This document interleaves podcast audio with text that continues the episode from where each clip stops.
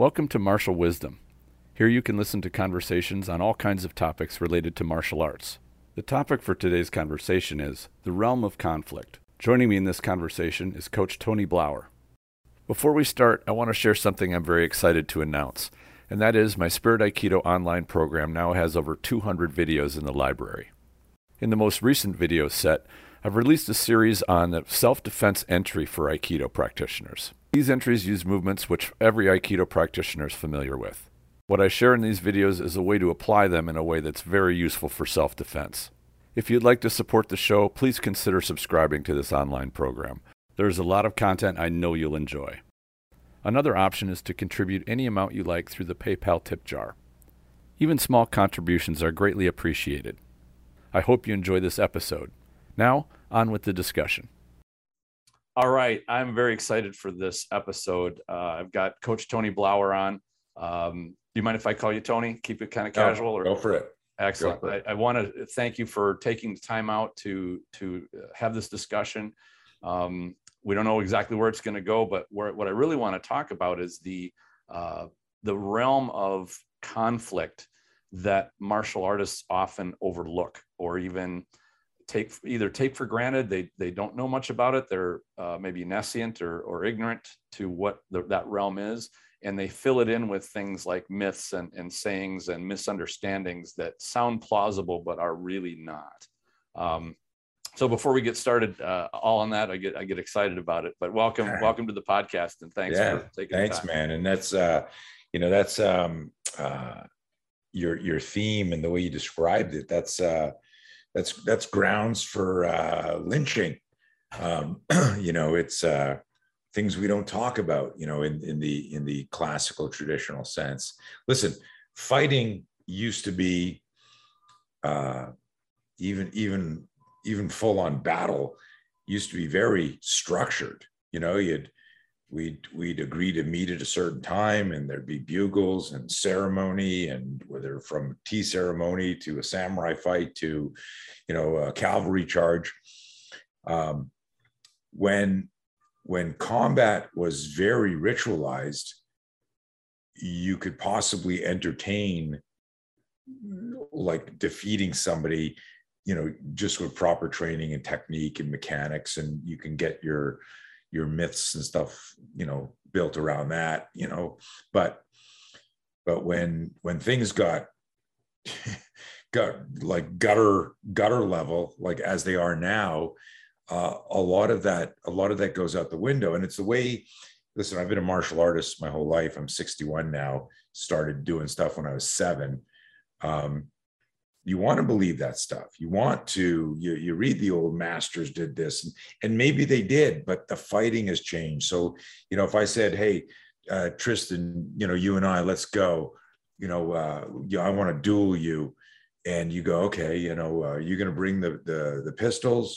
And you know there used to be like a second standing there. Somebody cheated they'd shoot. Like it was so ritualized that the question that you bring up, which is so huge, uh, it didn't even occur because you could you could maybe make it through the fight because of the rituals, and and uh, you know it's like biting isn't allowed in boxing unless you're Mike Tyson, and then it changes everything in a clinch, right? Uh, but this is a joke that I make that if we allowed biting in boxing for two weeks, everyone would get bit, and then they'd stop because we'd figure out how to adapt to that. And that's and that's really anyways i'm going to go down 10 rabbit holes. I'll let i'll let you yeah it's it's going to be re- reel be, me in reel me in. There's so much to this topic about conflict and about and originally i thought about this discussion taking more of a what are the realities of violence? But then i thought about it and i realized it's more than just the violence part. It's the conflict that leads to the violence that must be understood. And because if your if your mind is only on what happens when fists start flying you're pretty much late to the game. Like you, you in, in, a real in a real situation you are behind the eight ball and probably just about defeated. Um, and i think that that's something where like the sport fighting realm you you have that focus on uh, technical precision on being a better fighter under you know the rules set. Uh, you you walk into a ring, you know you're about to get into a fight, you know the person that that you're going to be fighting. This was scheduled out, you you know about it. The the reality of conflict is that conflict can be suddenly on your doorstep before you even know it. You had no preparation. You got up that day, you had no idea you were going to be yeah. in a conflict that turned bad. And so it's funny. It's funny. It's funny you bring that up because I just did uh, this uh, private military gig two weeks ago, and and I, for my uh, part of my capability brief to their command, I I did a new talk called "Violence Loves Speed," mm-hmm. and um, hang on, I got a truck going by here, uh, uh, and so the moving on uh, so the, the whole idea of violence loves speed speaks to on multiple levels what you're talking about. Mm-hmm. when when we talk about uh, violence is that background noise crazy or is it okay? No it's not too bad. Yeah. Okay. No. um, when let me just close this door. Hold on one second. Sure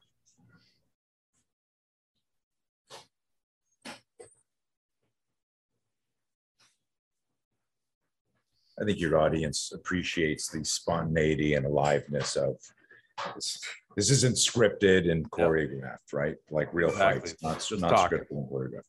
Um, so violence loves speed. The whole premise here is this: is there, there's a bunch of factors, and I think that's what uh, a lot of people don't realize about my spear system is it's based on on neurobiology and science and physiology and kinesiology and psychology and i have intuitively followed those breadcrumbs since the 80s.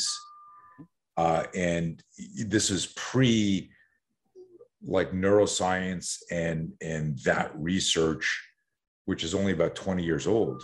Um, so that predates that by by a full decade and now i've got this eloquent language to go oh well i'm myelinating the neuron by doing these drills in a mm-hmm. brain-based capacity you know and now i can sound super smart but back in the 80s i'm doing the same drills i was doing in the 80s mm-hmm. and and you know when we talk about the speed of conflict and where it impacts people in the in the 80s tristan i was telling people uh, again not as as eloquently, but in the 80s is when I created the panic attack, which became the high gear ballistic microfight.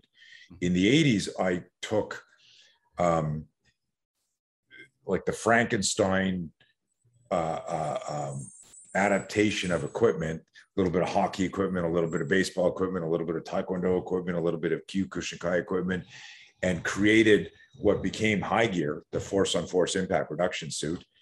And it was in the 80s that I started studying uh, the psychology of fear instead of the biology of fear. I wasn't interested in fight, flight, freeze. Mm-hmm. I looked at that stuff as post mortem. I was like, who cares?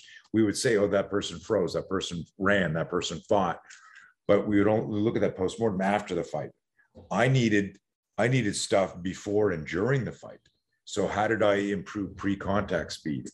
Uh, pre, uh, contact cue development because if I improve my perception speed, I decrease my reaction time.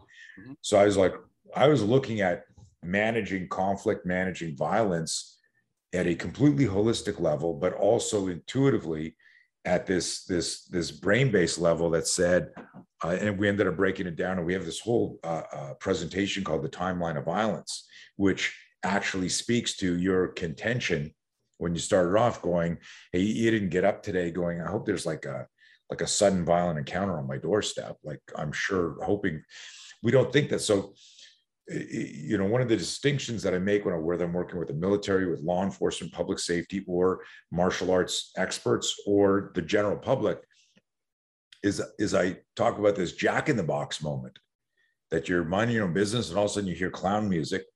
That's a metaphor for something's off here our intuition is going there's something wrong. And then all of a sudden boom. And so you take the clown and I, and I used to I used to bring to my seminars uh, a little jack in the box. Mm-hmm.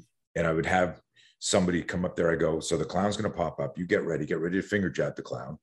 And then I'd start cranking it. And as soon as that lid popped and the clown popped up the clown would always move before you could. There'd always be a micro flinch, and we go fuck right, and then and then fire the finger jab. And I'd make a joke going, even though you knew this was going to happen, mm-hmm. a stimulus introduced too quickly will bypass your cognitive brain, and your reactive brain kicks in. That's the that is the thesis statement that or or the the the the big the big idea around converting the startle flinch. But this all comes back to I'm on a crazy rant because I'm so passionate about this shit.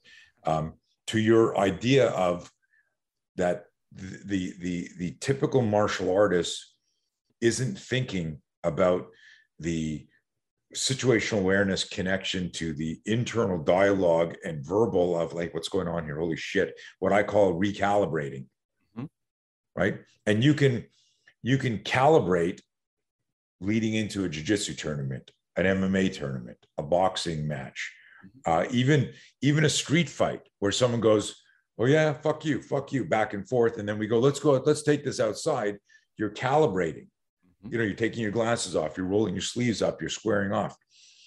Real violence isn't like that at all. Right. Yeah, the, the, and it's that that prep time. I think that, and even the, the reading of the situation Uh, and that's such a huge difference. I mean, there's been countless discussions about okay, what's the difference between sport fighting and violence? And I think everybody kind of will admit there's a difference, but they often don't fully articulate what are the details of the violence you may get into as a civilian person merely trying to protect yourself. And I know at least within the Aikido realm, that there's a lack of examination broadly over that to the point where the conclusion is well as long as you're not being a jackass or behaving poorly or starting fights you will be able to avoid them just by being a nice guy. And right. i think that this is a dangerous myth in the fight there are a lot of nice guys that get their ass kicked. Um, one, of, one of my one of my most popular memes is violence doesn't care what martial art you study. That's true. Yep. Right? And so you know, it doesn't matter if you're Krav Maga or Aikido, it doesn't matter if you're doing spear or jujitsu. When it's on your doorstep, it's on your doorstep. It doesn't, and and and we've seen in the last year and a half that nobody cares about, you know, doorsteps anymore. Right. Like just the shit happens anywhere. Mm-hmm. You know, and I, and I think about uh, I'm a big study of strategy, strategists and, and strategy, and in and I go right back to Sun Tzu where he said, "Know your enemy and know yourself, and in a hundred battles you'll never be in peril." And the way that it, that martial artists often appear to me is that they get to know themselves very well, but they don't really pay attention to their quote unquote enemy or what what is right. their potential attacker? What is his mindset? How does how does he work? How do they work? How do they set up their prey if they're if they're predators? Because uh, you know this is there's a difference also between the the guy that's had half a bottle of tequila and he just wants to get into a fight versus the one that's hunting, like that's sure. actively looking for a certain thing he wants. Um, and you know, unfortunately, they've got some really great. I'm sure you've heard them. The catchy martial arts phrases like uh, "masakatsu agatsu," the true victory is victory over yourself, which kind of turns the eyes entirely on you internally, studying your movements and your art and everything without comparing yourself to other others, whether it's another martial artist or, you know, challenging yourself. Like, what if a grappler wants to take me down? Do I train against grapplers or uh, that sort of thing?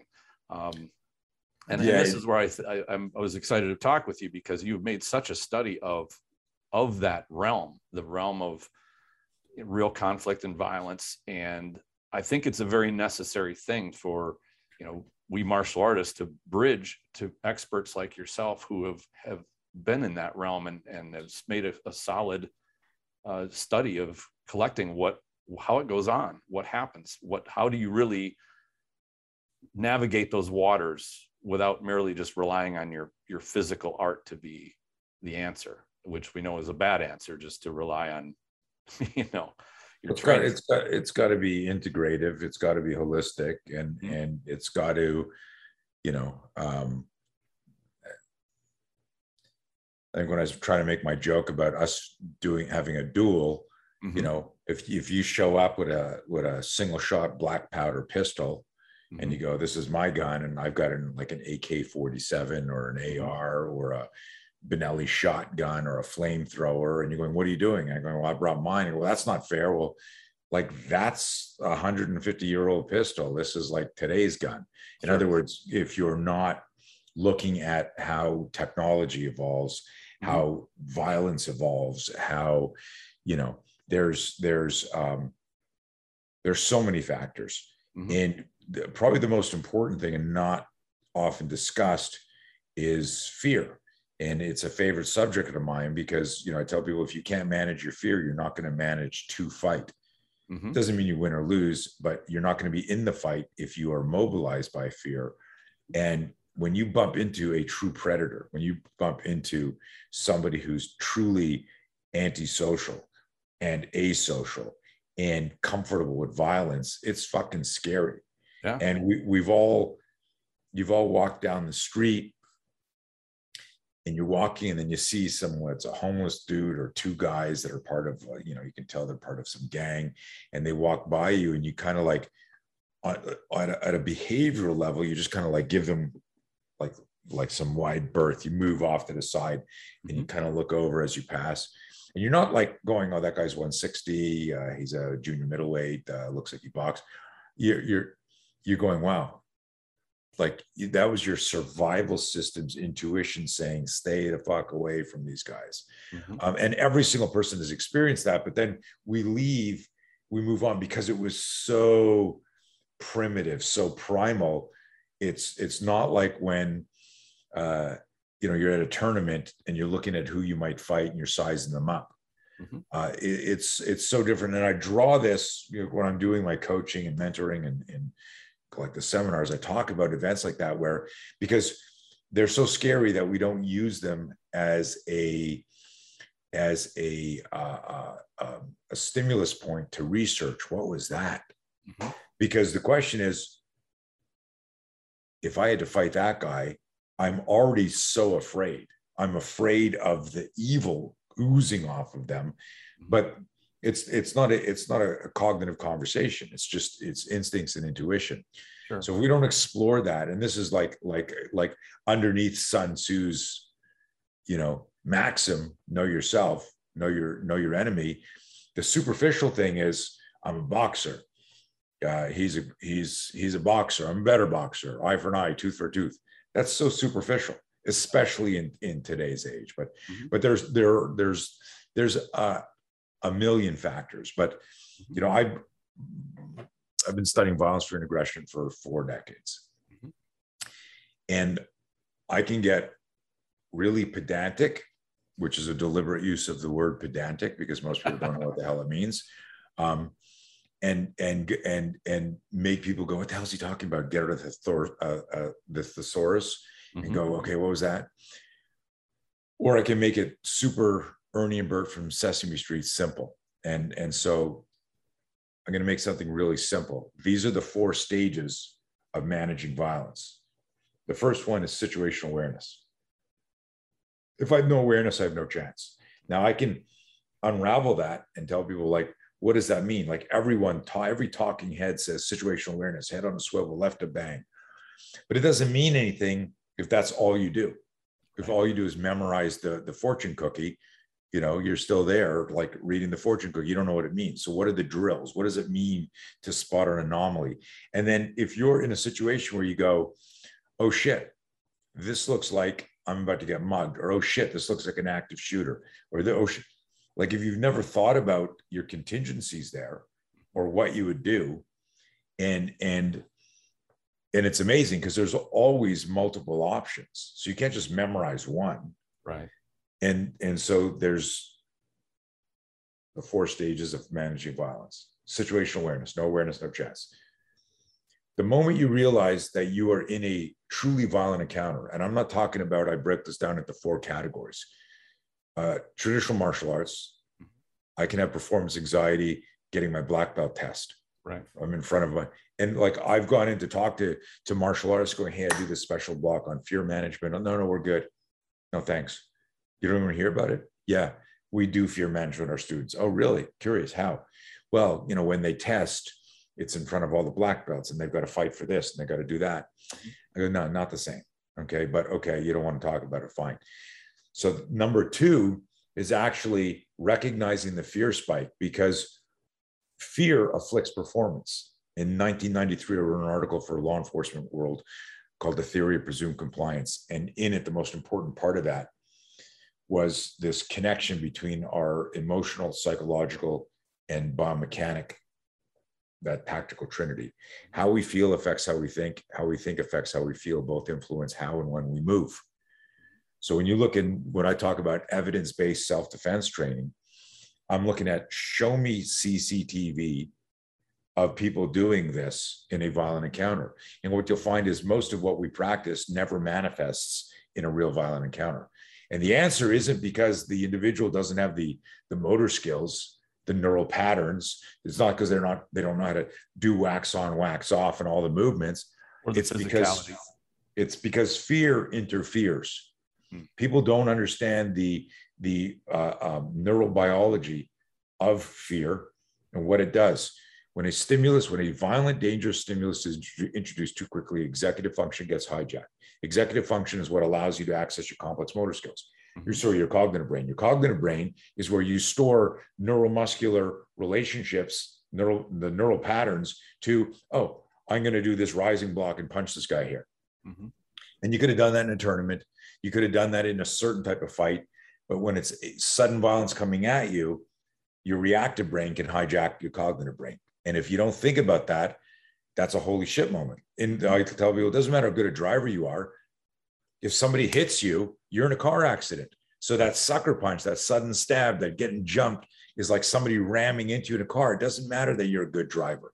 And this is that fallacy where martial arts go, well, well, I'm really good and I'll just do this. Well, if all it took was being a good driver, nobody would ever get in a car accident. Right. So it's a really interesting, it's a really interesting metaphor. And then the beautiful serendipitous element of the metaphor is that if I go to attack you and you're truly scared, however long you've been training Aikido will be will be superseded by your body's primal startle flinch. Where if you turned around and I was coming at you at a shot, you're not doing this. Your your hands are coming up, fingers splayed, covered ahead, push away danger. And so we've looked at that for decades, and and now using the same car accident metaphor, we go, your startle flinch is the equivalent of an organic airbag. Mm-hmm. And it's and it's it's a, a wonderful serendipity. But anyway, I do like that that the equivalent. So let me just so I sure I'm rambling here, but the four stages. Um, when you recognize that you're in real danger, you will get a fear spike. Mm-hmm. And and a lot of people in our, our community has a lot of um, uh, macho type A energy to it. Mm-hmm. And that puts you in more danger, not thinking that vulnerability is a, is a weakness. But the reality is, it's when we recognize that we are vulnerable that we can begin to protect those areas. And the vulnerabilities are emotional, psychological, physical. Mm-hmm. What are my art? What is my emotional arsenal? What's my psychological arsenal? What's my physical arsenal? For most of the martial art world, our focus is on the physical. Mm-hmm and and and when some of the great masters say you know you know you know uh, you know the, you know to know yourself blah blah blah uh, you know one's true self emerges blah blah blah not making fun just just just trying to tell you right. Like that's the spiritual self actualization component to a lifelong practice of anything. It can happen more dynamically through martial arts because there's there's there's risk and danger and and and you know but you could probably create a self-awareness slash self-actualization slash you know uh, organic enlightenment if you're a writer if you're a painter if you're a jogger right is just something you do every day no matter what. And and then those moments where you go i want to quit and you keep going on you discover resilience you discover discipline you discover you discover mental toughness. And those are the hallmarks of self-actualization. But i digress. Four stages. I need situational awareness no awareness no chance. You can be the greatest fighter in number four the physical skill set and you go i'm a black belt in every single and somebody sucker punches you it's the jack in the box moment you get surprised so the fear spike is, is what's left out of a lot. Everyone talks about self-awareness, but people don't talk about what happens at a physiological level, at the neurobiology level. So, but the fear spike needs to be managed because if I fixate on the fear, I don't get back in the fight. So, stage three is fear management. Mm-hmm. Stage two, fear spike, is self awareness. Oh, fuck. My state has changed. I've gone from parasympathetic to sympathetic. I'm vertically breathing. I'm reducing the blood flow to my brain. Obviously, you're not thinking these things, it's just understanding what happens. And now you go, why are you panicking here? Why, why didn't you draw your weapon? Why didn't you throw that punch? Why didn't you block that? And then when you when you decode it, interviewing victims of violence, as I did for decades, you realize they they ultimately, when you peel the onion, they say something like, I was scared shitless. I was frozen with fear. I, I was frozen. I didn't know what to do. I forgot all my moves. Um, so stage one, man, is this can happen to people with a remarkable level of training. Uh, here in this, oh my god, yeah. Uh, I know that there was a, a great story from Greg Nelson, uh, world famous uh, MMA sure. trainer. You know, one of the best martial artists in the world. He said he he had a guy pull a knife on him, and he grabbed the guy's arm and then forgot everything he knew about martial arts just because it was such a high. And and kudos to Greg for being that honest. He is yeah, one of the great, absolutely. He's one of the great coaches. Yeah. Um, and and that's what we need in this industry. And it's one of the things. So, you know, I work with a lot of self defense uh, trainers and coaches who, through and it's it takes time listening to my No Fear podcast or reading some stuff, realize they've got a whole bunch of assets and tools they've developed, but they're missing some element, some behavioral element, some connection to scenario training, something in the fear management. And and and you know, they they thankfully, and I'm grateful for it, come and train with us. And I don't, I tell them, hey, good information doesn't displace other good information. Right. If you're if you're really good, you're still really good. You're just, you know, you're just missing something. Not a big deal. Right. Uh, it's having that that honesty, that integrity, that transparency to do something about it, especially if you've got people paying you to guide them and advise them. Sure. Don't pretend you know everything. So the last the last uh, stage there then is um, functional movement. So stage one, I need to have uh, effective, intelligent situational awareness. What is that? That means I need to understand scenarios. I need to understand attacks. That's going to change. If, if I'm a police officer, uh, that changes. If I'm a, a citizen, that changes. You know, how you, you know, how you f- think and deploy movement patterns. If you turn the, uh, the corner and there's a mostly peaceful protest with a bunch of people all dressed in black with helmets on and masks on and and and you know, for you, you're suddenly it's Antifa. What are you doing? Right. That's very different than you come out from a bar and there's a, you know a guy leaning on your car like this and you're like hey man can i help you and now like this might turn into a death match but it's you're not fighting 25 people with baseball bats right um, so situational awareness isn't just head on a swivel it's what are the likely threats I might face based on where I live and my routine, mm-hmm. etc. Sure. Number two, fear spike.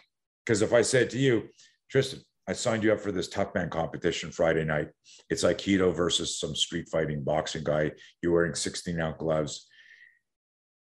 You might go, I'm not going to do that. I'm, I have a spiritual practice. I go, it's too late. You're done. You're going. You're going. We're filming it.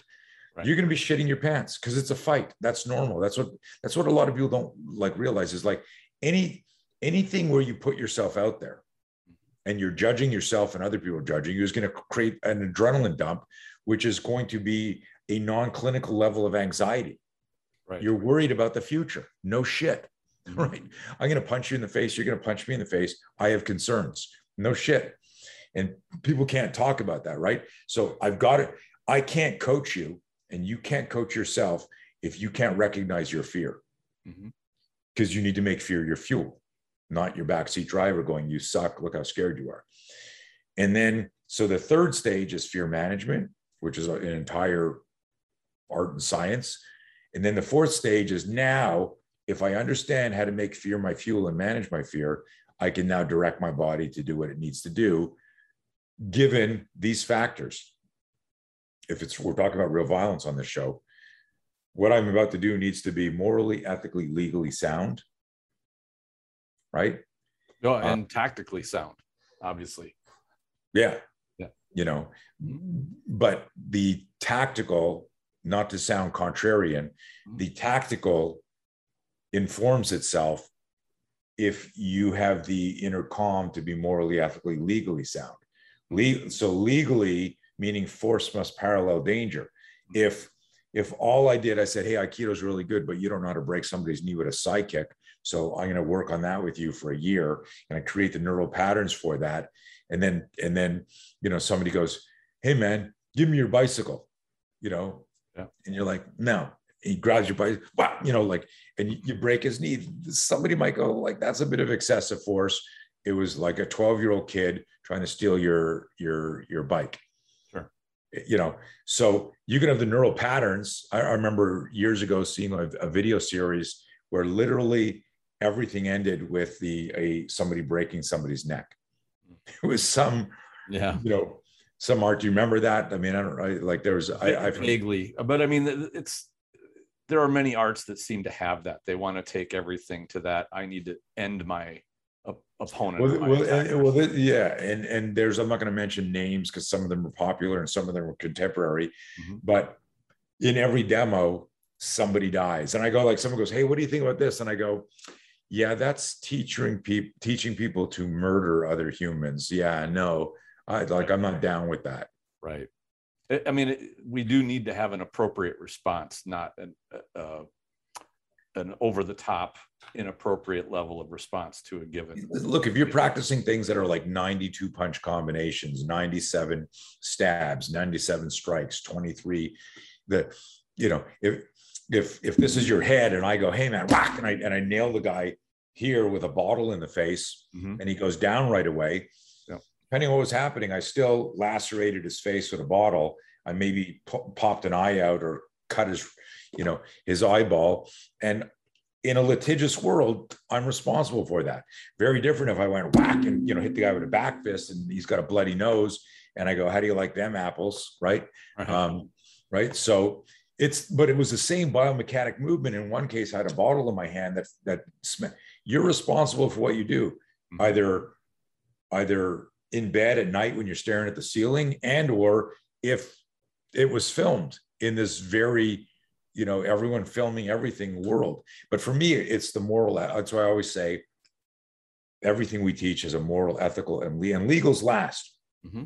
it's got to be if you look around my website you'll see language like good humans good samaritans courageous bystanders because that's really who i want to talk to. I don't want to i don't want to talk to street fighters. Mm-hmm. i teach people how to not fight not how to fight and that that was a parallel that i in seeing your work that i felt aikido is very similar uh, in that fact in that regard. Um, people that, that, study aikido do not want to turn themselves into fighters or monsters or you know a, a beast uh, type. But we do i shouldn't say we because i can't say i represent all of aikido practitioners but to me it's about ending fights not indulging in them not starting, starting them. yeah. it's it, we're there to, to control put an end to them as quickly as possible. Um, you know, and within doing that, you have to understand what a fight is. You have to understand how it works if you are going to shut it down. The same way that if you wanted to learn how to handle rattlesnakes, you learn how they move, how they behave. You, you can read read whether they're agitated or not, so you don't get bit.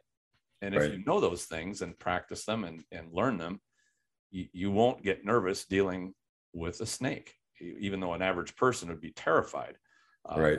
You know, that that's kind of how I look it at. Sounds like you have some experience with that. A little bit, you know, uh, not with rattlesnakes, but you know, I can appreciate, and this is, uh, I think, it, it covers into that fear. Anybody, whether they've seen a live rattlesnake or not, if you hear that rattle, you will, your your body. Yeah, and, and I think I think part of that it was funny because I just posted today something about uh, caveman kung fu, caveman karate, caveman combatives. I don't know if you read my Instagram today. I did not. I did not see uh, it. I'm not in, on Instagram, so. No, you're lucky. Um, but I, um, I craft my luck. yeah, it's uh, um, man. I, I wish I could. Uh, this is not a, a good sentence because I could, I w- but I wish I could just cut out all social media. But it's a, it's uh, a, a, way for me to communicate with people because everyone's on it. It's, it's a necessary evil to to maintain and sustain my business. Mm-hmm. But um, yeah, I just posted something about this epiphany that I had where everyone's always going, well, what's the best art? You know, like if I'm on a kung fu show, surely it's not Aikido, mm-hmm. right? And if I'm, uh, you know, MMA, it's surely it's not Aikido. And if I'm a boxer, it's surely it's not Aikido, you know. And so we all have an unconscious bias as we gravitate to the art that resonates with our personality and our beliefs and so on and so forth. Absolutely. Having said that, um, you know, if we don't understand, it's it's like it's, this guy collects knives, this guy collects swords, this guy collects guns, this guy collects spears. Um, if part of your uh, um, collecting of these weapon systems also includes being able to protect your your family and your property and your home, but you never practice that. You're just doing, you know, archaic movements to, you know, then you can't necessarily transcend. You can't make that shift. And, but the biggest link is what I talked about earlier is that how I feel affects how I think, how I think affects how I feel, both influence how and when I move. Mm-hmm. That connection is a very kind of poetic way to talk about the interference neurobiology has on movement patterns. So there's no such thing as, as muscle memory in the real world, according to me right? Muscles don't have memories. There's neural pathways, right. there's neurons, you've educated them. And then you need to have awareness. Like if you go for a run, it's not because your quadriceps woke up and said, like you didn't go, hey, what's going on? My legs are, my legs are moving out. Oh, I guess I'm going for a run, right? You need to say to yourself, I should go for a run for today. And then part of your brain says, now you don't feel like running, just stay in bed. And then you go, well, I got a fight coming up, or I got to train, or I got to lose weight, or no, this is my gig.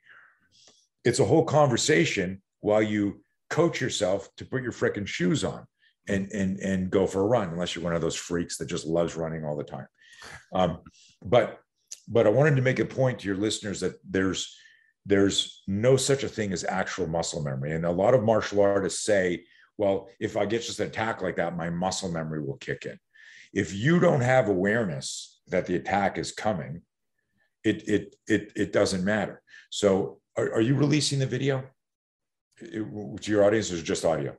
Uh, no, there will be video. Okay. Yeah, okay. So, as an example, if if if you guys if you guys are watching me now, and and I said to you, okay, so hang on, I just got to adjust something, and I and I said to you guys, um, you know, what would you do if a guy presented a knife at you? Uh, what's the Aikido answer if a guy sticks a knife at you? And what, what's the typical answer, Tristan? Uh, so you're talking, you just looked away. Now look at the camera. There's right, a fucking now, knife now it's right throat, there. Right. And now you're like, don't fuck. Oh shit. And I'm going, don't fucking move. Give me your wallet now. Mm-hmm. But if you look back at the video, when I said to you, what's a typical answer? You did this. You mm-hmm. took your eyes off me, you look up and to the right so you could visualize. That's our cognitive brain downloading a picture Think of it as the software of the counter to this. Mm-hmm. When, when that stimulus is introduced too quickly, when the stimulus is introduced too quickly, mm-hmm. hang on a sec. And something else comes up, right? And now suddenly I got my camera's over here. And now suddenly, oh, he's got a gun, he's got a knife, he's got a. Mm-hmm. Our brain goes, what the fuck, what the fuck? And it tries to download the correct movement. Right. If if there's an emotional psychological glitch, we don't have direct access to the complex motor skill. And this is what I mean by evidence based self defense. Mm-hmm. When I look at trained cops, trained military people experiencing sudden violent resistance, we see primal gross motor movement. So I'm tying this to this post I made today about what I called caveman combatives. That I said to myself, I asked this question How did cavemen fight? Because how, how old's the oldest recorded school of martial arts? Was that something in India three or four thousand oh, years yeah, ago? You're talking uh, what a thousand years. I think the first recorded uh, uh, account of a fight was like three thousand years old. So who knows when? Sometime after that, they you know some sort of school of fighting. I mean, which goes back oh. to ancient Greece at least. So yeah. So yeah. so so so get this: the oldest spearhead is estimated to be about 400,000 years old. Okay. That's fucking long ago. Yeah. Now that weapon was used for hunting. Mm-hmm. So I had this hypothesis when I was like putting the system all together is how did cavemen fight? Because clearly cavemen fought initially against animals And I found some old uh, uh, pictures and depictions of cavemen holding rocks, smashing things. So look at the shape here. Mm-hmm. You grab a rock with your fingers splayed, Yep. your arms are outside 90 in my spear shape, Mhm. and they're smashing and smashing. And then eventually somebody figured out how that a sharp stick could do the job safer from a distance, Mhm. from a distance, right? Jamming. And it's this cross extensor chain. And so I've got these old pictures of like from, you know, prehistoric, you know, uh, uh, times uh, of, of cavemen fighting off animals. Well, approximately 80,000 years ago, according to whoever is guessing this shit, Mhm. um, modern man began to roam the planet. You know, food disappeared here, a volcano happened here, uh, ice age, whatever the hell, all this shit is happening. And people, there was convergent evolution, right? Different tribes moving around. So imagine, you know, we're sharing a squirrel and we're fucking starving. And we look up at a ridge there, and there's 12 guys in pelts like ours, but they're different animal pelts because they're coming from a different region. And they got different long, pointy sticks. And this is like the walking dead all of a sudden, Right. right? And for those of you who are fans of, I mean, whether you like zombies or not, it's really good writing because what it's about is just how morally, ethically corrupt people get when they're scared or they're after power and they control the food and they control the safety, right? And it's uh, um, Desperate kind of would like- be another word and you could throw in there too when they get desperate. Yeah. And and and so so I hypothesize that about 80,000 years ago, modern man began fighting other modern men, but they already understood how to smash things with a rock and smash things with a and stab things with a spear.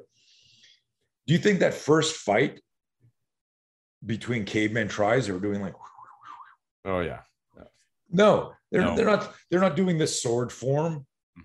And I make this joke like after hunting and gathering school, did you did you drop your kids off at caveman karate? Like I do this whole shtick where where a lot when I do it live, people laugh. Um, I go, no, it, what it was was primal gross motor movement driven by instincts, intuition, fueled by fear. And it was all you knew that we weren't sparring. These, these people were going to kill me and eat me or kill my wife or kill my we were fighting to the death every time.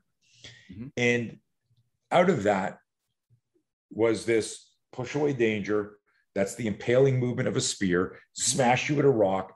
And the the the most powerful movement became this core to extremity movement with my hands here. That's the if anyone studied any of the spear system that's the basis of it. And for people who don't know uh, me first time listener um, SPEAR is an acronym for spontaneous protection enabling accelerated response. It's the study of the startle flinch and how to weaponize it, how to turn that into a protective mechanism so that it it it acts as a an organic airbag in a sudden violent encounter. Mhm. Um, Sure. But anyways, um, Well, and you talked a little bit about, you know, the like how how that information or how that those techniques would be transmitted. And I I thought of basically like Irish stick fighting.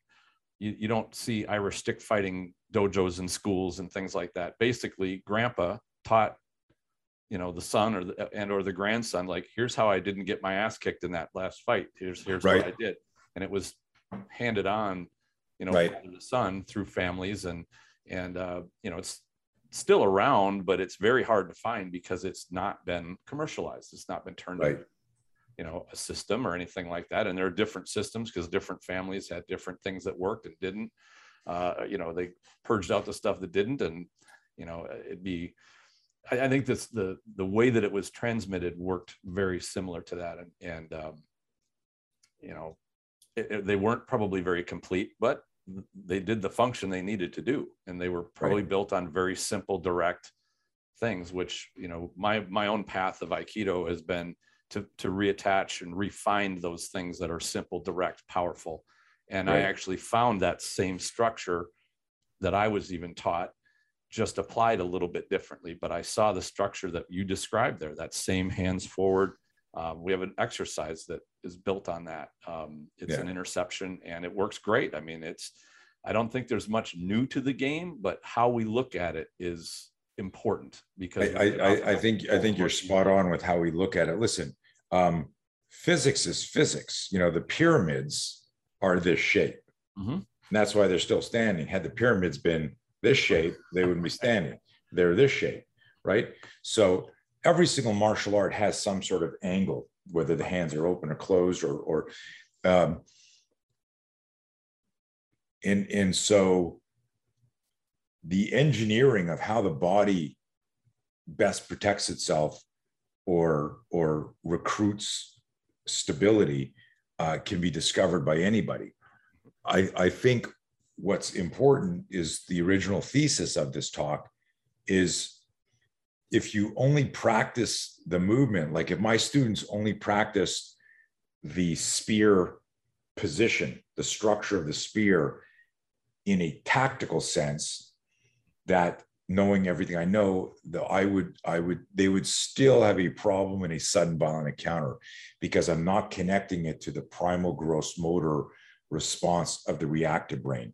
Sure. That's that's really, you know, if if somebody said, Tony, what's the difference between uh, the Pencak Silat dive, the Aikido, whatever, if you guys have a specific name for that, uh, the this this you know rising block, block in this Japanese martial art.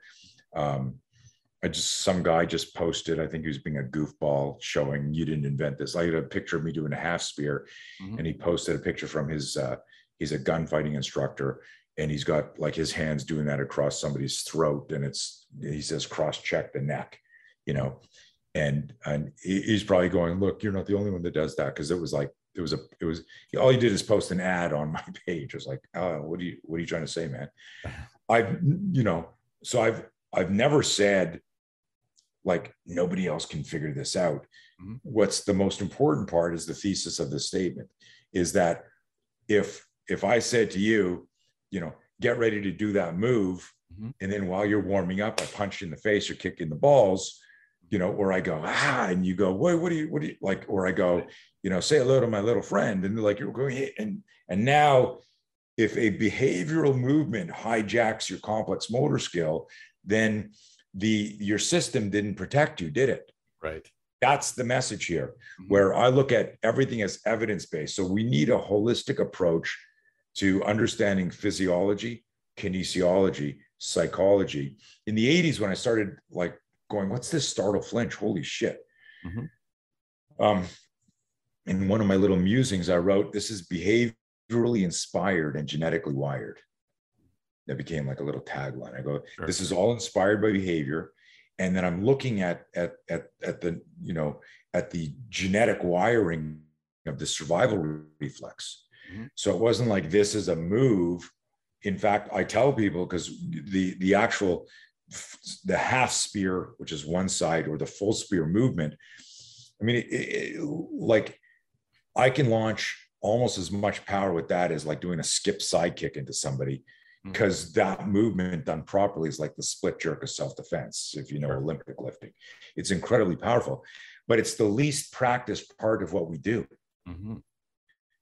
I spend more time with my students explaining you need to do the primal to protective and the conversions because the only time you will flinch is when you're surprised, which means your compromise, your your situational awareness is compromised.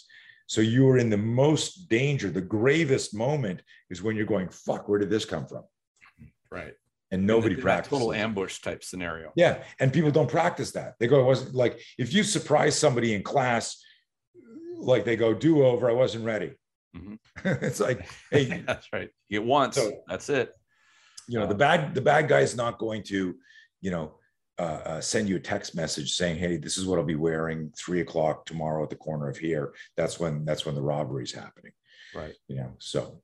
Well, and a lot of times those those if you'd call them predators, they will often search for the most unaware uh, target because they can be assured that by the time they do their approach that they're on their target before the target even knows they're there yeah. um, and like you said because they want to take away they want to approach people with no situational awareness or no observation skills they they're and of course the cell phone i think had to have been god's gift to predators um, sure. True. Because it just totally brings somebody, their universe is that big. It's right in the palm of their hand and they don't, you know, people step in front of buses because they are so looked at, you know, focused on their phone and whatnot. Um, you know, it's funny. I, uh, I come from a sport fight background, so I've done a lot of live fights with opponents and reading a person, even in a, I'd say kind of sterilized sport fight environment, reading someone's intent and their body language is a is a skill that uh, I don't think you really get unless you are either in a, a real defense realm. And I've, I've seen, you know, of course, bouncers and and security people are really good at reading and profiling people. Um, you know, the sport realm has got its own kind of way of doing it uh, because sure. you know you're in a fight. When they say, okay, it's go time, you know what's happening. And, and, what you're reading is a little different than somebody who walks in and into a you know an establishment and they're there to cause trouble and you can see it. Um, right. They haven't really. It's not game on. Um, but I think that's something that both of those are things that what I call academic martial artists, the ones that focus on their the physical aspects, the techniques, the the katas, the the the physical precision. Reading other people is a very crucial skill, and uh, you know you, you when you have a number of live fights, you can start to see when somebody slips into that zone of they're going into a serious mode uh, of they're wanting to cause trouble. And if you never notice that, I think that's the, to your point of that that the first one of that situational awareness. It's not just where am I or who's here. It's you identify okay, this person is getting agitated or they're they are a threat, and I need sure. to handle it. Um, and that reading people and profiling is is an important, very important skill. It's huge. It's huge. Yeah. And and it's it, it, that's energetic Mm-hmm. Uh, and then there are also pre-contact cues, and sure. all goes together. Um, and listen, like to be fair to any martial artist listening to this, that might be misinterpreting this. Like, are they saying like I'm wasting all my time? No. Yeah, um, certainly not. Yeah. It's, it's it's the metaphor I like to use is there's a difference between an architect and a handyman, and there's a difference between an architect and a carpenter. Mm-hmm. And if you're just playing with tools and getting good at tools, you're like a carpenter maybe only a handyman. You don't understand the blueprint. You don't understand the big picture. And and so it's one of the things whether somebody's doing like my garage gym with me which is just training with me virtually or they're in a live class or they're in one of our trainer programs we're, we're teaching them the timeline of violence. We're teaching them the blueprint so they understand hey here's what bad guys want. Here's what they don't want. Here's what goes on at a neurobiological level here here's some thoughts on the psychology of fear. Here's what happens with the startle flinch here's your body's physiology moving. Here's you could so that you almost get this like like as an architect i hire an architect and i go i want to build a house here. I want it to be right here. And he goes yeah if you build it there you know a problem because the foundation isn't going to support this. And they can see you know 30 years into the future when your house is starting to fall down this hill and they can they can and that's what we want is we to truly to understand the difference between true self-defense mm-hmm and and just uh, um, how to counter this move, you got to be thinking like an architect, not like a carpenter. Where you know, sure. so I'm gonna I'll fix this by I'll brace it here and hammer it here. Mm-hmm. That's just the carpenter visual, right? I need somebody to go, yeah, I wouldn't do that if I were you. And and and be thinking and that this this this metaphorically ties into what we call our three Ds detect defuse, defend, detect and avoid, defuse and de-escalate, and if push comes to shove, defend. And each one of those D's has a a like like a, a spiral learning model mm-hmm. where it's like this coil spring under each one that says, well, you can do this and do this and do this. So each one of them has their own skill set. And think of it as a as a this holistic tool uh, uh, uh, toolbox and each one of them is a drawer and they're all interdependent on each other. So you can't just have like great it's like like uh somebody who thinks like a like a social worker who and you look at all the defund the police now stuff like that. You can't send a social worker in to to solve a, a, a violent encounter that's already in process in progress the violence already happening. You're not going to at that point you're not going to be going hey i wouldn't do that if i were you okay? Stop stabbing me please. Let's talk about this right? So you got to understand this timeline of violence and there's a time and a place for those those verbal de-escalation behavioral uh, augmentation skill sets. And there's i tell people this like you know i remember one of my first scenario seminars back in the 80s i said hey the fight's going to happen over here and at the end of my school we had this juice bar and the exit i said if if you can break contact and run to here that's the safe haven that's a hospital that's a police station that's a crowd of of courageous bystanders and this this guy, I'm still friends with him to this day, named Larry, puts up his hand. He says, "Hey, Mr. Blauer, no disrespect, but you know, I think we all know how to run. I think we came here to learn how to fight." And I said, Larry, the fact that you don't even want to entertain breaking contact and running tells me that your ego and pride might, right, you know, might get you in a little bit of trouble. I want everybody here that if you can go slam and move and and break contact and run you you need to train that and so i summarize that by saying that avoiding violence takes courage mm-hmm. and diffusing it takes courage and defending yourself takes courage mm-hmm. and a lot of people think that that only the fighting takes courage but right. to control your emotion your ego your pride and go okay something wrong with that guy. I'm like, I'm I'm not going to race up on his ass and give him the finger in my car. That guy's nuts. You know, and that kind of is one of those things where, and I like that you brought up the, uh, you know, the the uh, counselor or caseworker, whatever uh, the term that you used was in terms of solving that violence problem. Social, and yeah. I think that you know, in looking about how does a person, even an average citizen, look at why should I train martial arts, uh, or why should I train to have to to be able to fight if my and they probably go through this in their head like my my awareness is really good uh, my de-escalation skills are excellent i don't run around being a jerk um, so why should i actually do the physical training part and i guess the way that i would look at that if you looked at the those first three as being your mental skills and the the physical part being what happens when those those fail like as best as you can do all of your great things do are will those mental skills be as strong if your brain says i know i cannot handle anything in right. terms of physical will it will you be able to to bluff your way or will you be panicked enough knowing that you don't have anything to fall back on uh, in order to uh, when you're trying to de-escalate you're trying to do that verbal exchange that's hopefully going to extract you out of a, situation or will you start to appear scared? Um, you know to me that's a that's a strong question because if you're not confident in your ability how would you ever think that somebody could not read that on you? If you're if you start to get that fear spike and your voice starts to waver um, because you really aren't don't have the physical confidence um, and that's not to say that that you know somebody because they train can run around and just insert themselves into physical fights thinking that they're going to you know come out of them. I think everybody that I've ever trained with, whether they're martial artists or you know even people that are good at street fighting and uh, you know that like anything they know anything can happen. Just because you get in a fight does not mean no matter how skilled you are that you're going to come out unscathed. It's best not to get into that. Um, right.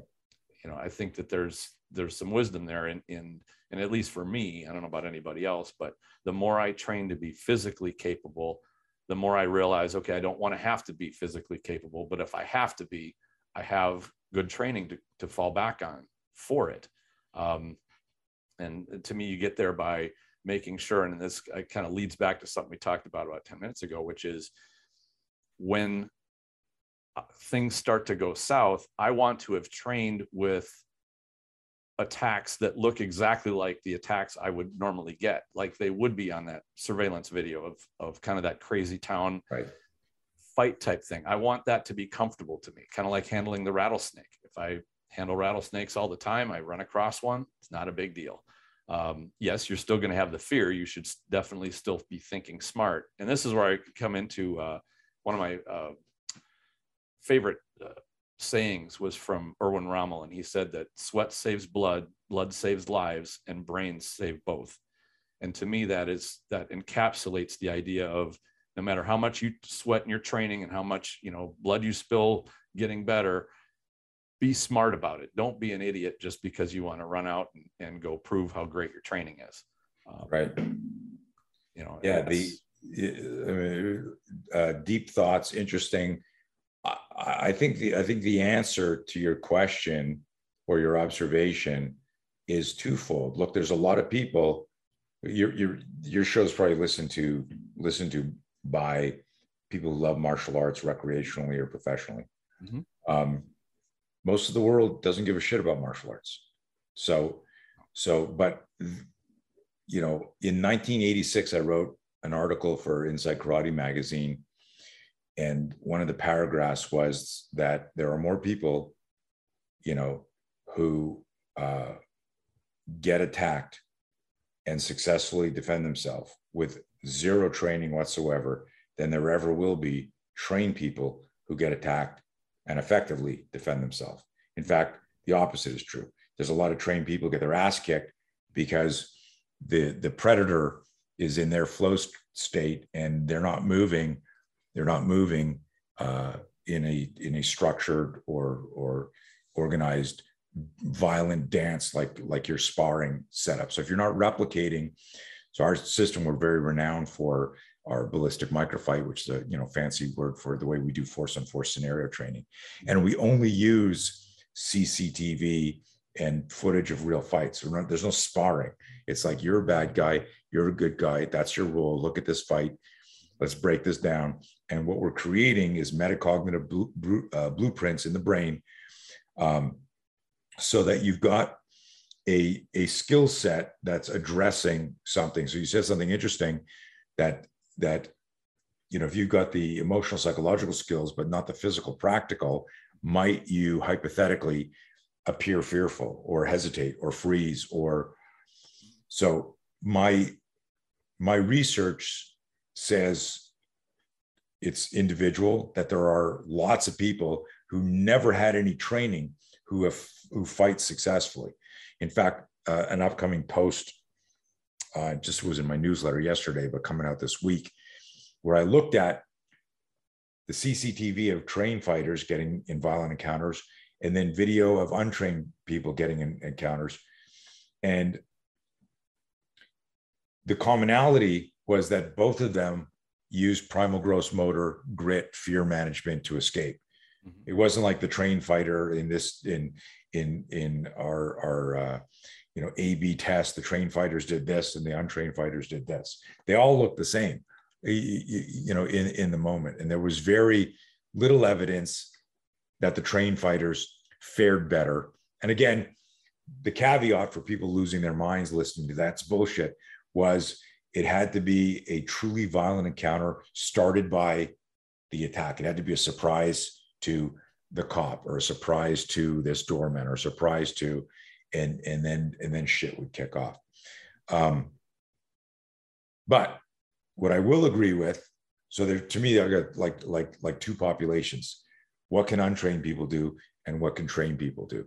If you're listening to this show and you are a martial artist um aikido or any art and you are not looking at real violence then that this is kind of heavy and deep and, and it's, it's, it's a little neurosciencey here. We all create an unconscious bias that is nurtured by practicing the martial art we love. There's if you've been doing aikido for years there's no reason why if i said to you guy comes up to you he's got his hand in his jacket looks like he's got a gun you're not sure you know um, you gotta you gotta hit him and move, stun and run. What are you like? You're gonna go. What are you gonna?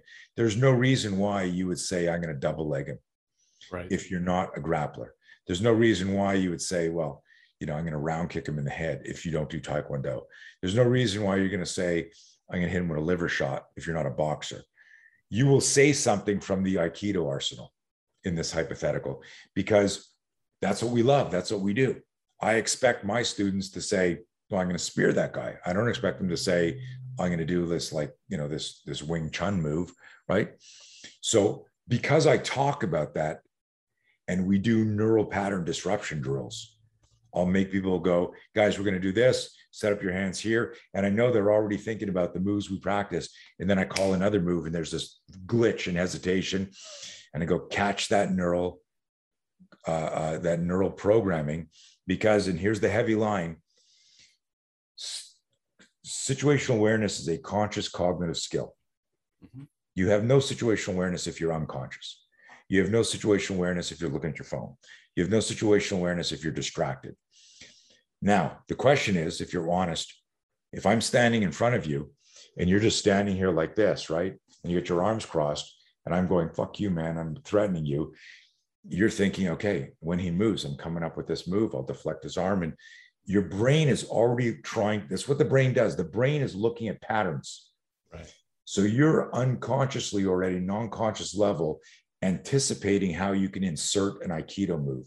Mm-hmm. That is changing the accuracy of true situational awareness in the moment because my brain is now using energy and focus to go when he does this i'll do that i know this is going to work this is how we practice it so true situational awareness is like i look at it really different than than most people and i recognize the unconscious bias so that was a, a long detour here but to circle back to what you were what you're you're talking about is if you are a martial artist mm-hmm. and you are making the contention that you are also practicing your martial art, not just for spiritual enlightenment, but so that you can protect yourself or your family.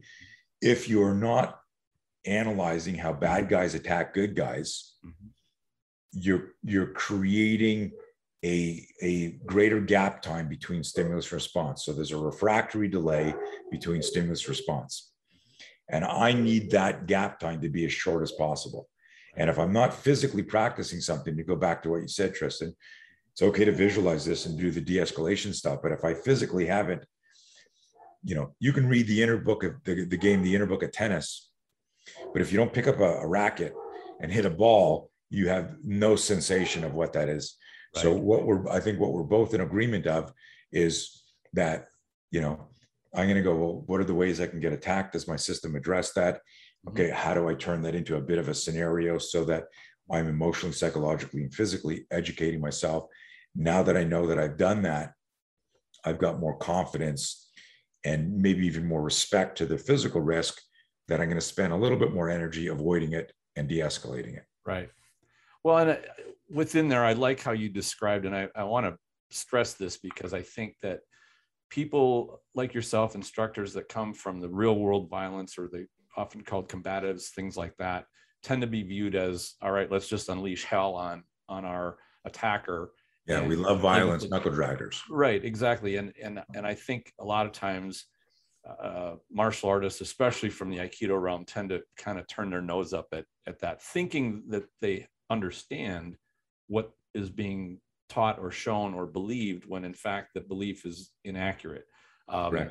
I have yet to meet anybody in combatives that just says, "Yeah, just start beating on somebody's head when they disagree with you, or that you know you feel it's necessary." And and and that's not true. In, in fact, I think uh, you know if we talk for hours, we'd probably find very much agreement on you do want to de-escalate, you do want to avoid you you know even before you get to a, a, a Con, a, a, conflict you can see coming just veer away from it to just avoid the whole thing entirely. Sure. And that you know, regardless of how some how vigorous some of the combative stuff can look like, um, the study of that is for when a situation is so dire that that is what needs to happen to get you out of it. Um, and, and where you know smaller subtler things just are not are not even options and that's i think i think that's the reason for studies to have many options um, I know within within Aikido and quite a few other martial arts are the same way is they get a little bit too complex, a little bit too intricate. They don't base themselves well on that natural instinct, and that's something that uh, you know years ago I, I felt was a problem, and I and I worked with some very experienced people from uh, you know backgrounds similar to yours, you know, in real violence to say you know you you can't count on any fine motor skills. It's going to be gross motor stuff that's going to that's going to save you when things get to that le- level eight, nine, and 10 intensity violence, ambushes, things like that. Um, and what I found was that using the same type of structure entry, you can use that. And then Aikido comes into how do you end it? Do you end it in a lock, a control, a throw, a pin, um, you know, or a shove and just beat feet out of there. All of those things are options. Right. And and I think that that having many options, that's why we train so much, is to try to have, you know, the a good reliable response that uses the natural motions and then to be able to have options for how to how to end it. Um, what would you say say about that? No, I just yeah, I totally totally agree. I mean, it's the uh, the the you've got to have a directive. Mm-hmm. You know you and your direct your directive needs to needs to be like my personal directive is I'll do everything I can to avoid a violent encounter. Mm-hmm. You know, with as little violence occurring to both me and my attacker. That gives me permission to run. It gives me permission to use deadly force if that's what's necessary.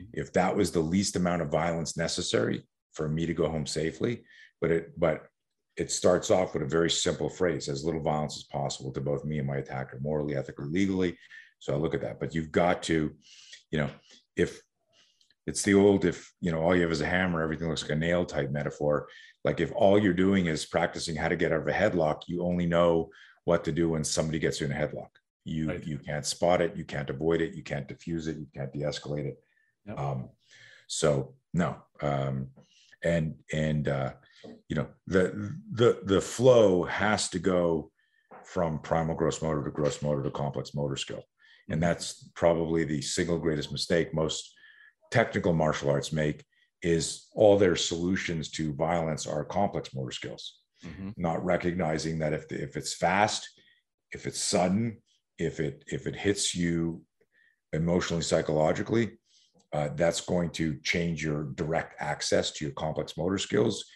uh, that's just neuroscience. So sure. you know you're you're kind of screwed if you don't investigate that. Mm-hmm. Absolutely, and I think that's the best way to put it is is investigate it and learn about it, sure, um, and face it. Uh, one of the things, and you mentioned this earlier, and I wanted to include it in our conversation, is that of mindset. And this last year and a half, with you know the whole virus thing, has has shown me that there's, and I've always felt that there are basically like three types of people that when they meet a crisis, they'll they have one of these three types of behaviors. One is the the the deer in the headlights type. Like so they just suddenly had no idea what to do. Uh, they want to have somebody tell them what to do, or you know they just aren't sure. They kind of just freeze and hang, and th- they're kind of clueless. You mean like and half the world right now? Pretty much. Um, right. Then you get the hysterical, the ones that just start waving their hands around, screaming. If something really goes sideways, you they're almost in your way to try to solve the problem or the crisis that's going on. Just total off the chain hysterical people. I, I always thought that that was a pretty small number, but after this last year, I think it's a bigger number than I thought. Yeah. And then the third type, which is the people that shine in a crisis, like they can focus, lock down.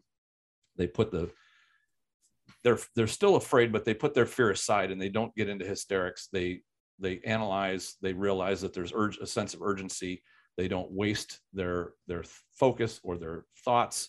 Uh, they lock onto the problem and try to solve it. Um, and I and I think with with self defense, the same those same profiles of responses are pretty common. And so many of the people that have survived violence, you know, will often say the things like, I, I didn't realize I was in such trouble. I, you know, they'll say things like, "This can't be happening to me," while they're just sitting doing nothing. Like, I can't believe this is going on. Sure. Um, and I think that that mindset part is is a huge thing, and uh, I'm not sure exactly how somebody changes it. Like, let's say they know that they're a deer in the headlights person, where they right. can go and say, "All right, how am I going to change myself into more of a crisis person than a deer in the headlights person?" Um, you can, I think, do it, but you have to put yourself in places where you're you're learning about dealing with crisis, practicing it, um, you know, being more of an adventurer and not just a uh, type of a placid living, sort of in sure. a safe environment type person. Um, and that has everything to do with that mental choice that you make of well, what am I going to spend my time doing?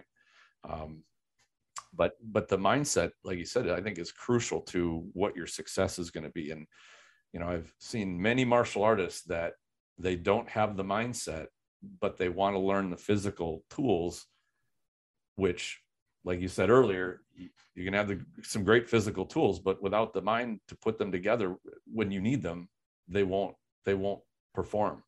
You know, well, well, part you know part of that is the responsibility of the instructor to mm-hmm. make sure like our stuff always has been holistic like going back to the 80s we would do you know two three hour talks on fear and fear management and scenario analysis like you know everyone's just sitting the floor of the school and we're just whiteboarding shit talking. Mm, you know we didn't even do any jumping jacks or push-ups like no it's like hey this class is all cerebral. Uh, in fact when panther productions launched our, our, original series in 1986 the first videotape was called uh, uh, cerebral self-defense the mental edge.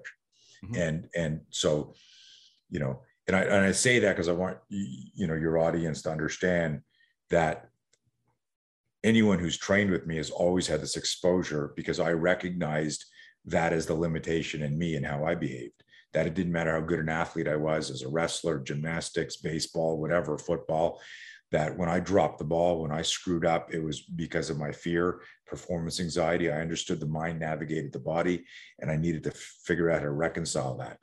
And a lot of us have this um, this idea that that we are good when we have no fear, and oh, not realizing that almost everybody feels fear, and some people, you know, you said a couple times, you know, put it to the side, but I prefer to refer to it as as make fear work for them.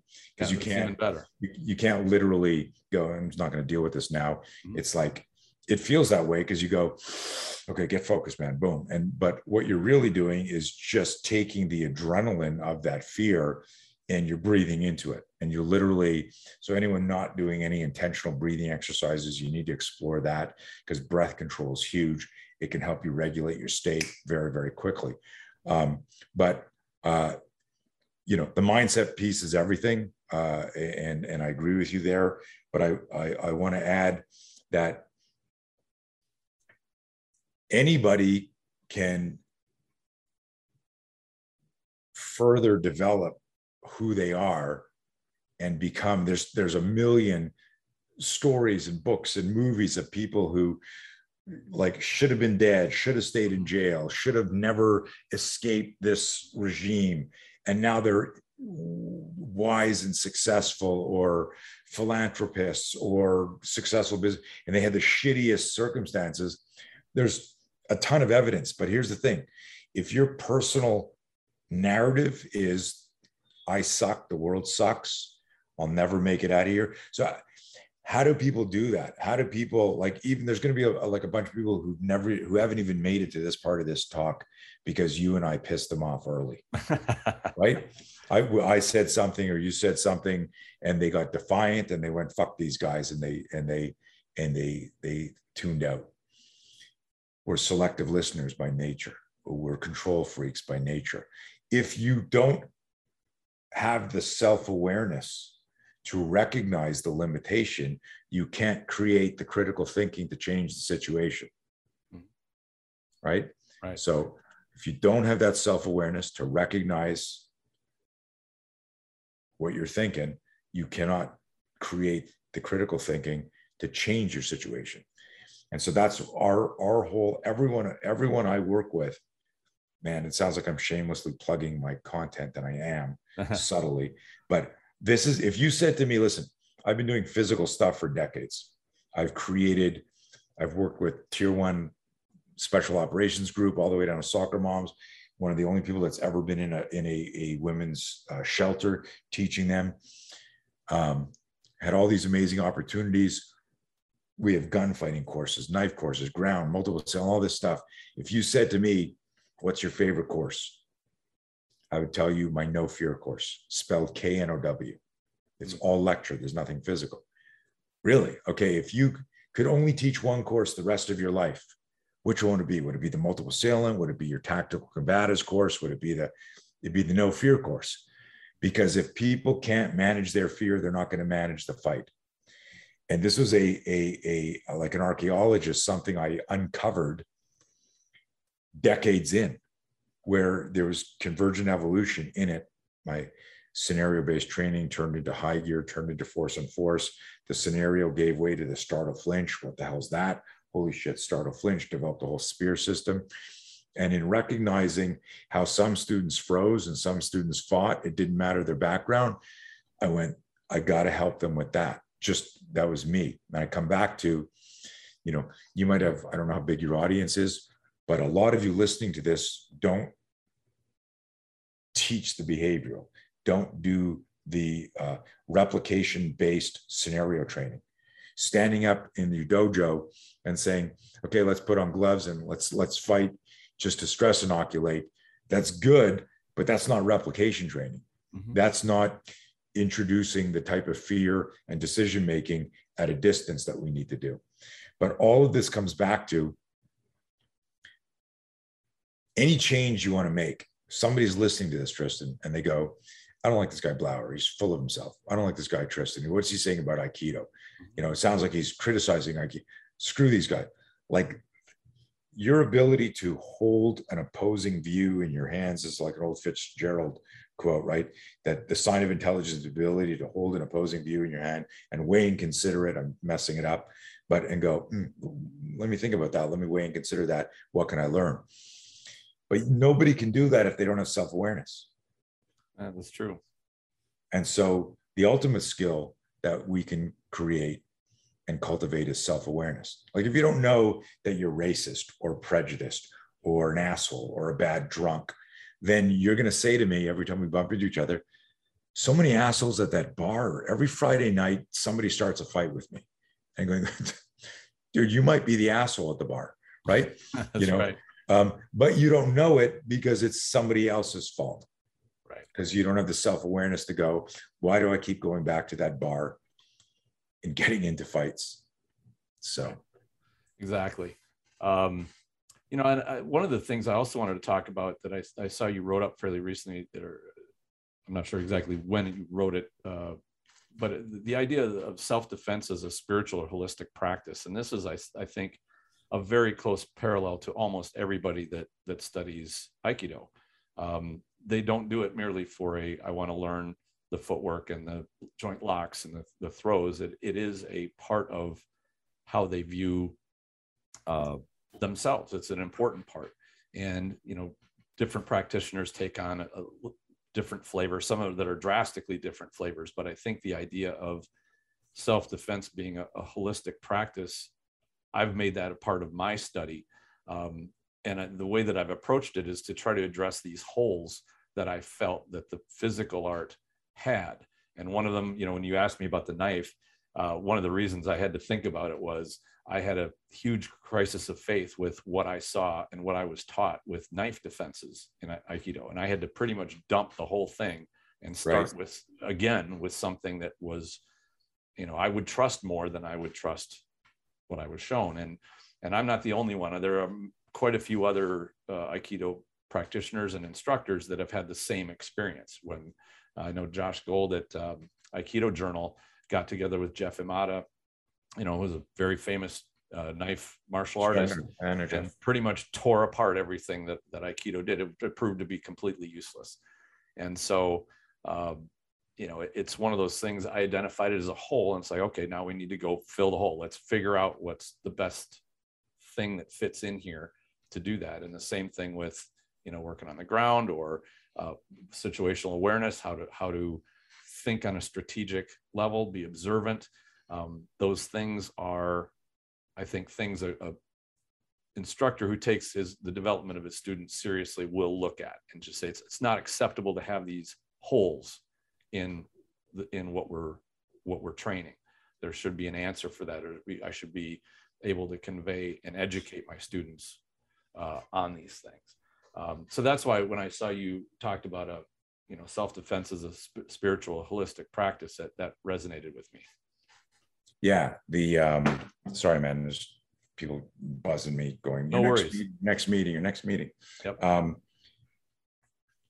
that's where it gets to. When people first come to study self-defense it's not about self-actualization and and you know you know we have a program called be your own bodyguard. It's a one day course. It's taught with the exact same focus and efficiency as a first aid course. Sure.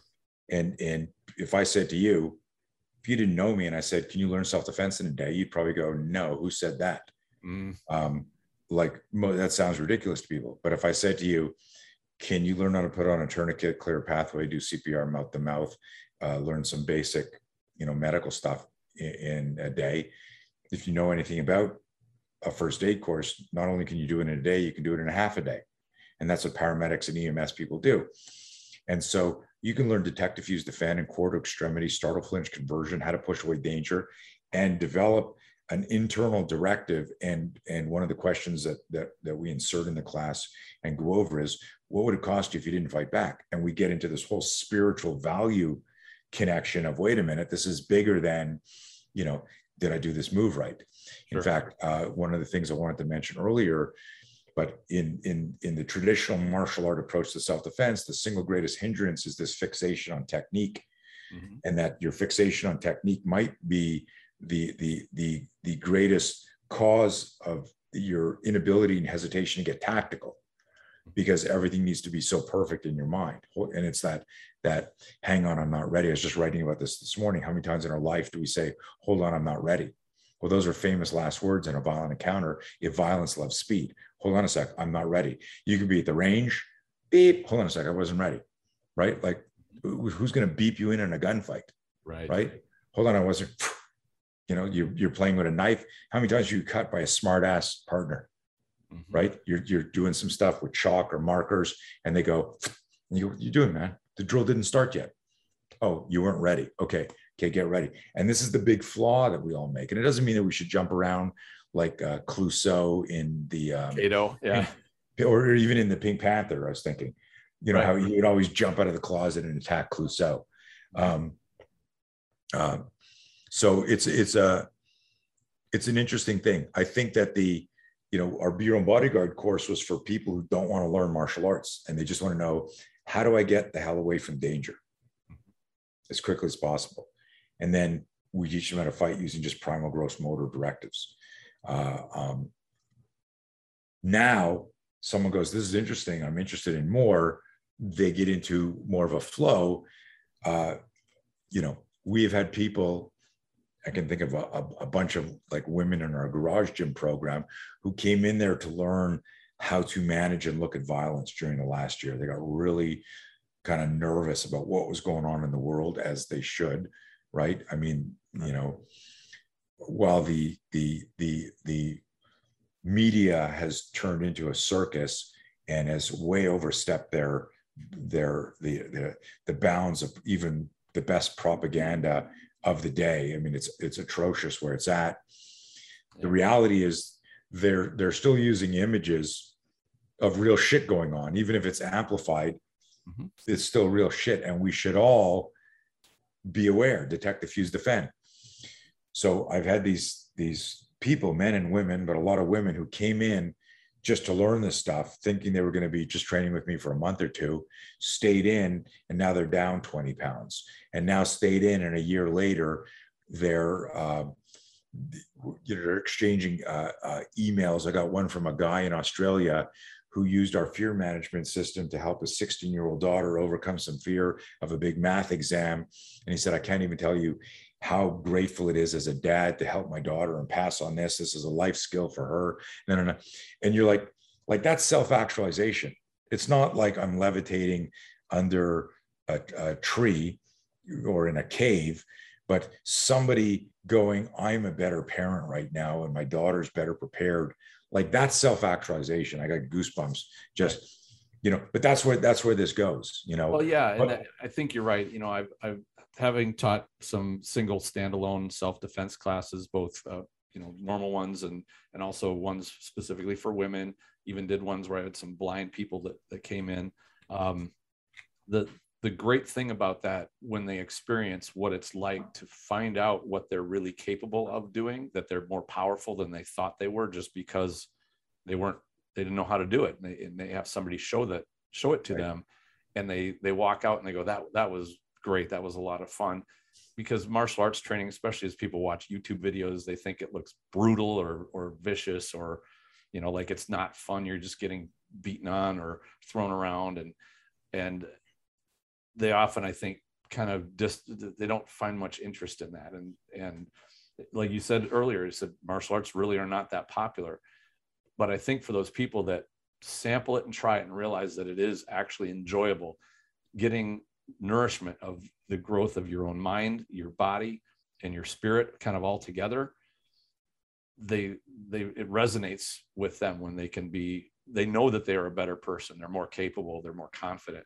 All of these things. It surprises me that it's martial arts and training like this is not more popular and there's that there's more interest. And I think you're right. As the world starts getting even crazier, maybe we will see some more interest. Um, Hopefully, I think we, I think we need to uh, reframe and inspire a lot of instructors. The instructors, yes, the instructors need to have the the capacity to share this stuff, and that requires some uh, again self awareness and then research, and not be afraid. In the in the martial arts world, there's a lot of that fear of like, uh, I don't want to, you know, like this this this extreme loyalty to an art or a system that was created hundreds of years ago when mindset evolution and violence were completely different like your experience with the knife work. You know back back when the knife element of aikido was developed maybe it was realistic because people only ever said give me your wallet. And it was like well i'm fucking doing this right?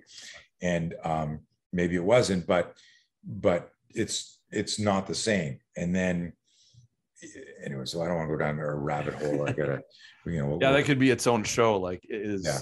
is you know our martial arts get stuck as a snapshot in time, and uh, you know, I think to a certain degree they do, especially Somewhere, the for sure. You know the Eastern Oriental, uh, Eastern Asian. Because and there's and listen, there's nothing, yeah. there's nothing wrong with it. Mm-hmm. There's nothing wrong with it. You know, you can you can, you know, um, you know, like those medieval games. You know, you can you can go, wow, that's fascinating. I don't want to fight with a javelin and I want to do this with a sword. And you can do that for cultural reasons and emotional, psychological reason. And there is some transfer to the physicality of the violence and all of that. But if three guys break into your house and they've all got Glocks, you running and getting your sword out of the garage, uh, you know, or the room, you may fuck them up. But listen, you know, that round's moving 1200 feet per second or 900 feet per second, depending on the caliber. Uh, you've got to understand contemporary violence. Yeah, I totally agree. So, well, I think this gets us to a good wrap up point. Um, did you want to end with uh, you know any any last words any comments or? No man this was this was fun. We got we we we got spiritual we got philosophical we got a little technical we got a little tactical. Absolutely i think it, i think it's good. My only message again i'm not knowing your demographics. Are they students? Are they instructors? Are they both? Is um i think some of you know, both yeah. yeah. You know the whether whether it's checking out the resources i provide or somebody else it's it's continually um, looking at the things that you don't know that might be assets to improve you know your journey. And um, you know if you're an instructor and you're telling your students hey I, we're, we're teaching practical realistic self-defense and you're not that's a moral ethical even possibly even a legal uh, um, concern. Mm-hmm. there's a duty of care element. I'm telling people to do this in this crisis situation and i have no idea if it works yeah. right? Um, and if you're a student, listen, you may love Aikido or Jiu-Jitsu or MMA or boxing or any any art. If if you should have zero pressure or guilt imposed or assumed on you for exploring other things that you think are going to make you a, a better, safer uh, uh, father, mother, husband, wife, human. Um, and so at the end of the day, I always tell people in your fight, your point, you're the first responder in your confrontation. And then when the shit hits the fan, you don't have time to dial 911. You you need to make shit happen right there. You can't call up your instructor and and and you can't YouTube what to do. like things things have to happen. And I hope I tell all my students all the time, hope I bump into you in 10 years from now and you go, you know, I never had to use this stuff. But guess what? You're tactically fit. You're more confident. You're more situationally aware, and and you're probably a better leader mm-hmm. as a result of that.